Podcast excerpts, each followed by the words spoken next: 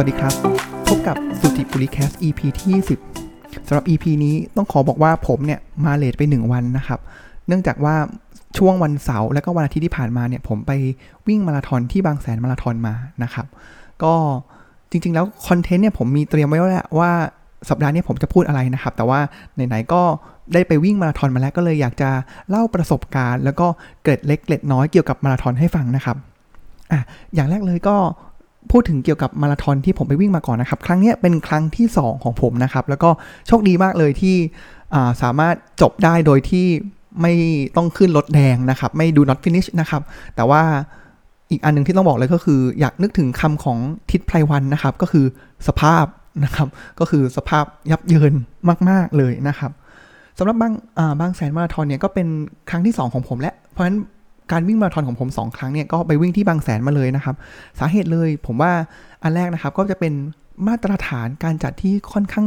สูงระดับ international เลยนะครับ แล้วก็ผมว่าที่บางแสนเดินทางสะดวกนะครับ เพราะถ้าเกิด ในกรุงเทพเนี่ยบรรยากาศก็อาจจะไม่ได้แล้วอากาศค่อนข้างร้อนนะครับ แต่ว่าบางแสนเนี่ยไกลออกไปหน่อยแล้วอากาศกำลังดีนะครับ แต่ถ้าเกิดจะไปไกลอย่างเชียงใหม่ หรือบุรีรัมย์หรือว่าลงใต้ภูเก็ตเนี่ยก็ผมคิดว่าก็ค่อนข้างไกลเกินไปสำหรับคนที่ตั้งใจไปแค่วิ่งให้พอผ่านอย่างผมนะครับ แล้วก็จะมีเรื่องของประเด็นสิ่งอำนวยความสะดวกครับ ต้องบอกว่าเท่าที่อ่านรีวิวมาเนี่ยครับผมว่าบางแสนเนี่ยจัดได้ดีมากนะครับ มี การให้บริการน้ำดื่มเนี่ยแล้วอย่างพอเพียงด้วยนะครับทุก 2 กิโล ห้องน้ำนี่ก็เกือบเกือบทุก 2 กิโลมีนะครับ เพราะฉะนั้นจะไม่มีปัญหาเรื่องการไปต่อคิวเข้าห้องน้ำเลยสำหรับที่นี่นะครับสำหรับปีนี้ที่บางแสนมาราธอนในปีนี้นะครับ จริง ๆ แล้วถึงแม้ว่าจะจัดในปี 2022 ก็ตามนะครับ แต่ว่าเขาเลื่อนมาจากปี 2021 นะครับ เพราะฉะนั้นปีนี้มีนักวิ่งทั้งหมดเลยนะครับ ก็กว่า 9,000 คนนะครับ แต่ที่น่าสนใจก็คือ 20%หรือ 1,800 คนเนี่ยครับ เป็นนักวิ่งใหม่นะครับ มีข้อสังเกตหนึ่งของของผมเอง แล้วก็เป็นตรงกับตัวผมเองด้วยนะครับ ก็คือผมก็จะมีเพื่อนๆหลายคนนะครับ ที่ไปวิ่งบางแสนมาราธอนครั้งนี้เหมือนกันนะครับ แล้วเขาก็โพสต์อ่าเฟซบุ๊กอ่าหลังจากผลการแข่งออกมาแล้วนะการวิ่งออกมาแล้วนะครับ ก็จะเห็นว่าแทบไม่มีใครทำ personal base หรือว่า PB ก็คือทำเวลาได้ดีที่สุดเท่าที่ตัวเองเคยทำได้กับมาทอนมาก่อนเลยนะครับ แล้วก็จะเห็นได้เลยว่าหลายคนเนี่ยทำเวลาได้ช้ากว่าเดิม หรือว่าช้ากว่าที่ตั้งใจไว้ เกือบทุกคนเลยนะครับ ยกเว้นคนที่ตั้งใจซ้อมแล้วก็วิ่งมาแบบจริงจังมากครับ แต่ส่วนใหญ่แล้วเนี่ยช้าลงกว่าเดิมนะครับ ผมก็เลยคิดว่า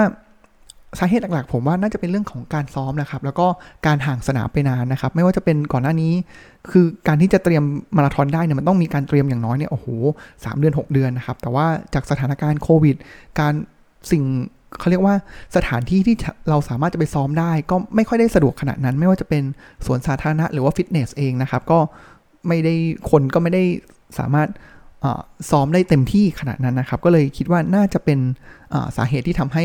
เวลาโดยรวมที่ผมเห็นนะครับ โดยเฉลี่ยเนี่ยก็ลดลงนะครับสำหรับผมเองเลยนะครับ ต้องบอกว่า แย่ลงกว่าเดิมโหเยอะมากนะครับ ครั้งที่แล้วหรือครั้งวมาราธอนครั้งแรกของผมเนี่ย ผมจบอยู่ที่ 5 ชั่วโมง 40 นาทีนะครับ แต่ว่าจบตอนนั้นเนี่ยก็คือรองเท้าผมรู้เลยว่าตอนนั้นรองเท้าไม่ดีนะครับ มันกัดแล้วมีปัญหารองเท้าเท้าพองนะครับ แล้วก็เสียเวลากับการเนี่ยปะถอดรองเท้าติดพลาสเตอร์นู่นนี่นั่นนะครับ แล้วก็วิ่งก็ได้ไม่เต็มที่นะครับเพราะฉะนั้นก็เลยจบที่ 5 ชั่วโมง 40 แต่หลังจากนั้นเนี่ยผมไปซื้อรองเท้าใหม่มาเลยนะครับ แล้วก็รู้สึกว่าเป็นรองเท้าที่ดีมากๆนะครับ ก็เลยโอ้โหความมั่นใจฮึกเหิมเต็มที่นะครับ หลังจากนั้นเนี่ยผมก็เลยตั้งว่าเฮ้ยดูแล้วเนี่ยถ้าเราตัดปัญหาเรื่องของเท้าพอง แล้วก็ซ้อมถึงเนี่ยผมว่าผมสามารถทำเวลาได้ต่ำกว่า 5 ชั่วโมงได้นะ เพราะฉะนั้นแล้วเนี่ยผมเลยตั้งเป้าครั้งนี้ที่ 5 ชั่วโมงนะครับ แต่ว่าพอเราไปถึงหน้างงานแล้วก็ตระหนักแล้วแหละว่าซ้อมไม่ถึงด้วยนะครับ ก่อน ก่อนวิ่งก็นอนไม่ค่อยหลับนะครับ ก็เลยคิดว่าอะครั้งนี้ 5 ชั่วโมง 15แล้วกันนะครับ แต่สุดท้ายแล้วก็ อืม จบที่ 6 ชั่วโมง 20 นาทีได้นะครับ ก็ช้าก็เดิม 40 นาทีนะครับ เพราะอะไรครับอันนึงเลยเนี่ยผมว่าเรื่องจากซ้อมไม่ถึงแล้วเนี่ยผมดันซุ่มซ่ามครับ คือก่อนวิ่งเนี่ยผมก็จะมีการยืดกล้ามเนื้อวิ่งแบบ จ็อกกิ้งแบบระยะสั้นๆนะครับ แล้วเผอิญว่ามันค่อนข้างมืดด้วยตรงมุมที่ผมซ้อมเนี่ย ก็ไปสะดุดลูกระนาดครับ กลิ้งแบบกลิ้งล้มกลิ้งเลยนะครับ แล้วก็ดันเผอิญว่าผมมาไปเอาต้นขาด้านซ้ายลงนะครับ ซึ่งอันนี้แหละผมคิดว่ามันเป็นปัญหาเป็นปัญหาเลยแหละ แล้วก็ตอนที่ล้มไปนี่คือใจเสียแล้วว่าเพราะว่ารู้ว่าจุดเนี้ยมันเป็นจุดที่ทำให้ นักวิ่งหลายคนเนี่ยไปต่อไม่ได้นะครับ เดี๋ยวผมจะมาย้อนเล่าให้ฟังนะครับ ว่าจุดนี้มันคืออะไรนะครับ แล้วก็มันส่งผลอย่างไร แล้วก็มันเราสามารถที่จะป้องกันได้อย่างไรนะครับอะสำหรับการวิ่งก็หลังจากใจเสียไปแล้วนะครับ แต่ก็ว่าอะไหนๆก็มาถึงแล้วลองดูทำให้ดีที่สุดละกันนะครับ ซึ่งก็เหลือเชื่อนะครับศูนย์ถึงกิโลเมตรที่ 16เนี่ยก็ค่อนข้างวิ่งได้ดีเลยนะครับ วิ่งได้ต่อเนื่องเลยนะครับ มีจุดแวะรับน้ำก็กิโลเมตร 14 เลยนะครับ เพราะ แรงเหลืออยู่นะครับตอนนั้นเพสนี่เฉลี่ยแล้วก็ต่ำกว่า 7 ได้นะครับ ซึ่งก็คิดว่าถ้าเกิดครึ่งทางแรกเนี่ยได้ 7 แล้วครึ่งหลังเนี่ยก็อาจจะผ่อนลงหน่อยเหลือสักเป็น 8 เนี่ย ผมว่าสุดท้ายแล้วจะจบที่5ชั่วโมง15 ได้อย่างสบายๆนะครับ แต่ว่าพอหลังผ่านกิโลเมตรที่ 16 ไปเนี่ยครับอาการระบมมันที่จุดที่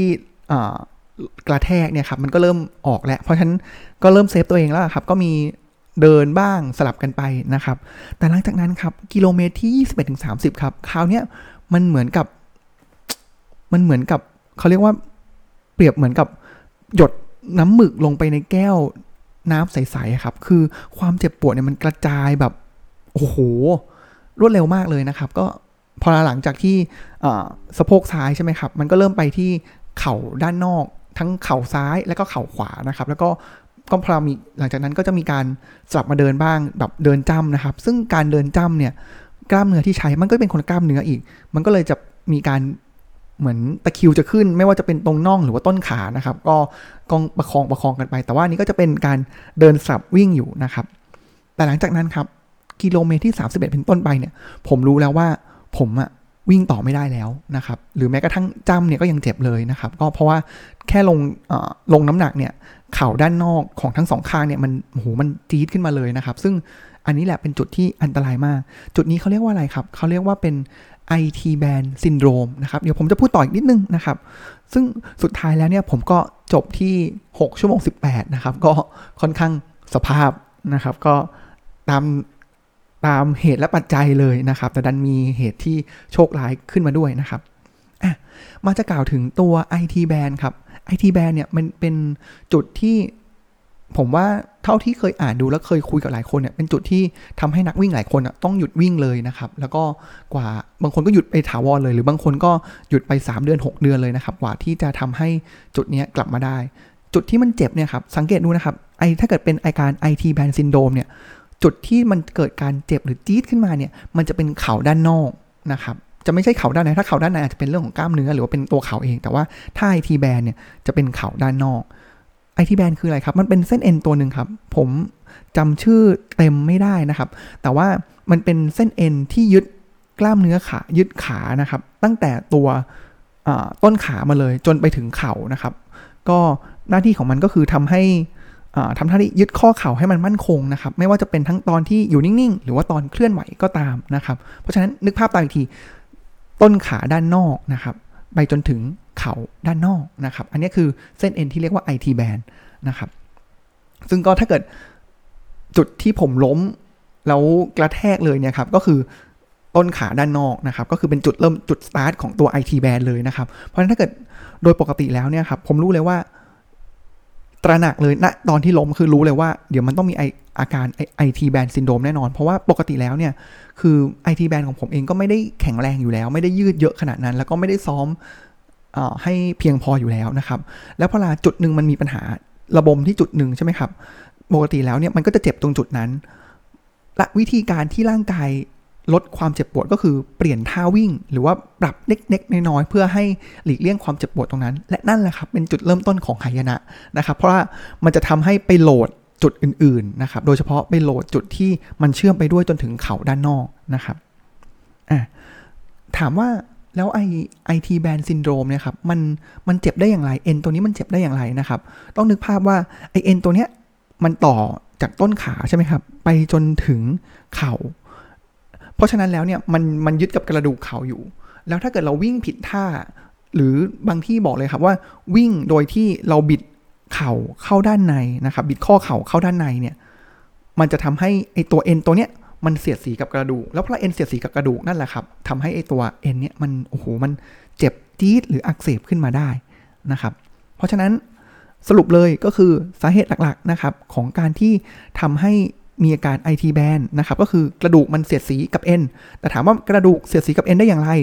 หนึ่งเลยก็คือการทำงานที่ต่อเนื่องและหนักเพราะมันก็ทีแรกก็เสียดสีปกติมันเสียดสีกันอยู่แล้วแหละ แต่เราพอมันหนักมากขึ้นมากขึ้น หรือถี่มากขึ้น เป็นระยะเวลานานขึ้น ความเสียดสีนมันก็เพิ่มขึ้นเรื่อยๆเรื่อยๆเรื่อยๆ จนทำให้เกิดการอักเสบนะครับ หรือว่าอาจจะเป็นเรื่องของอความแข็งแรงยืดหยุ่นของตัวกล้ามเนื้อเนี่ยมันไม่เพียงพอนะครับ แล้วก็การวิ่งผิดท่า หรือบางคนก็จะเป็นเรื่องของสรีระเท้านะครับ ที่เท้าแบบแบนหรือว่าเท้า พอเราลงเต็มเต็มฝ่าเท้าแล้วเนี่ยมันจะมีจุดเว้าเยอะนะครับ ก็จะทำให้มีผลได้เหมือนกันนะครับ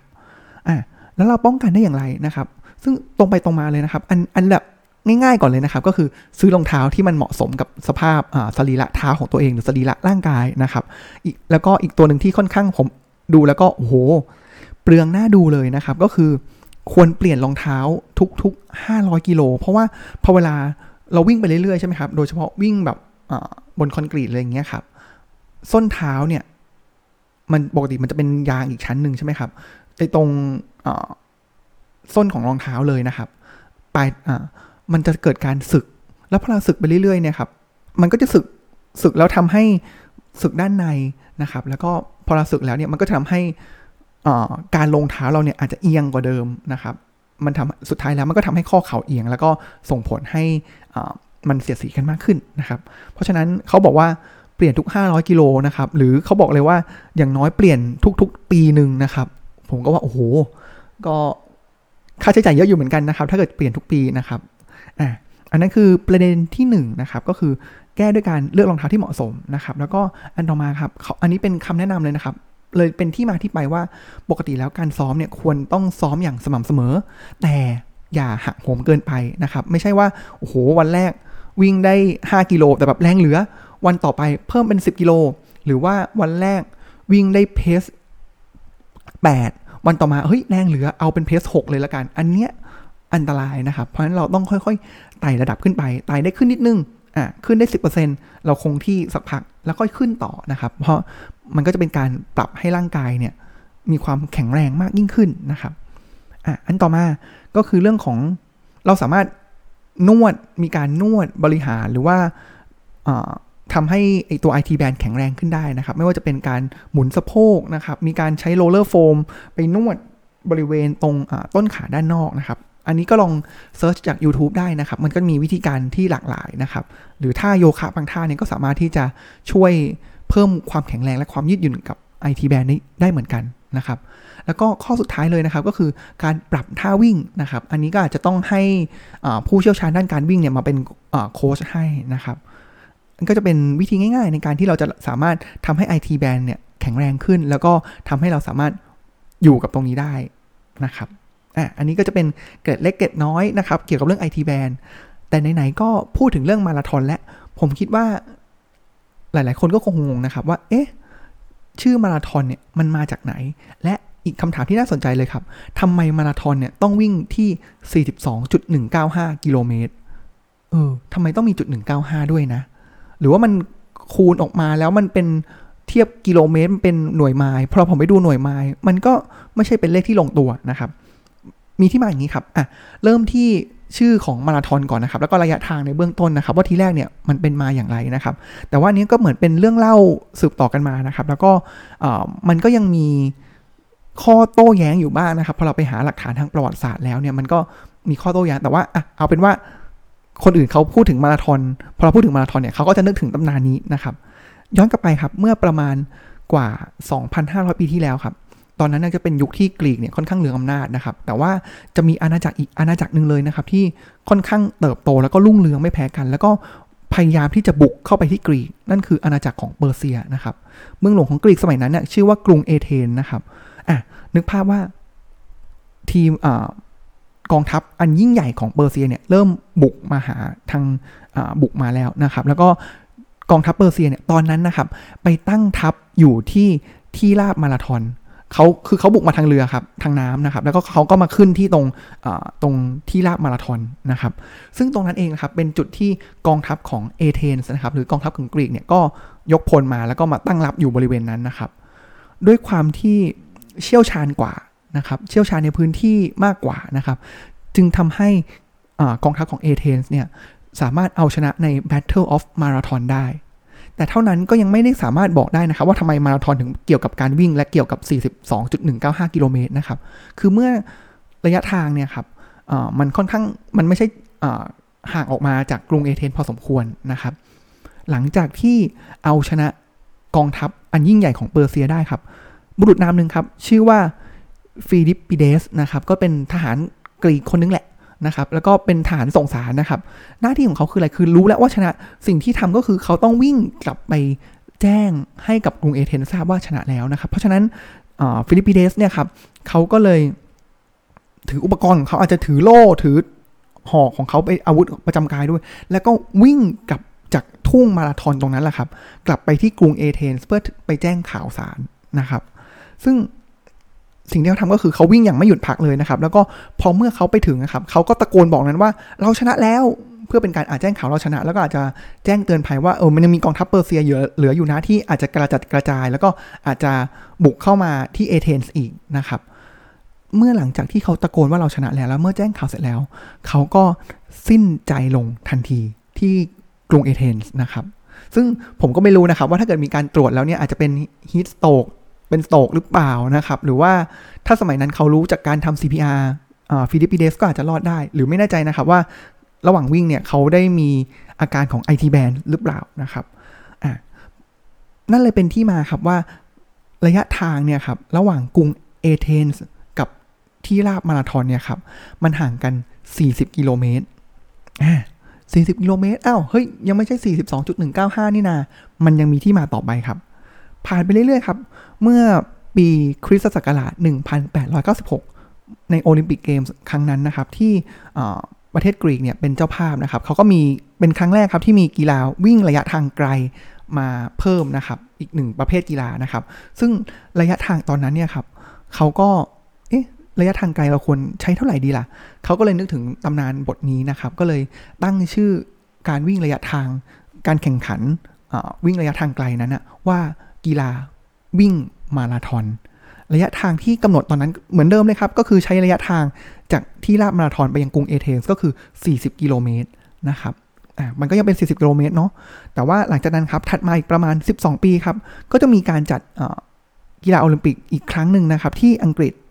นะครับ ก็เลยมีการปรับครับ ปรับจาก 40 กิโลเมตร เป็น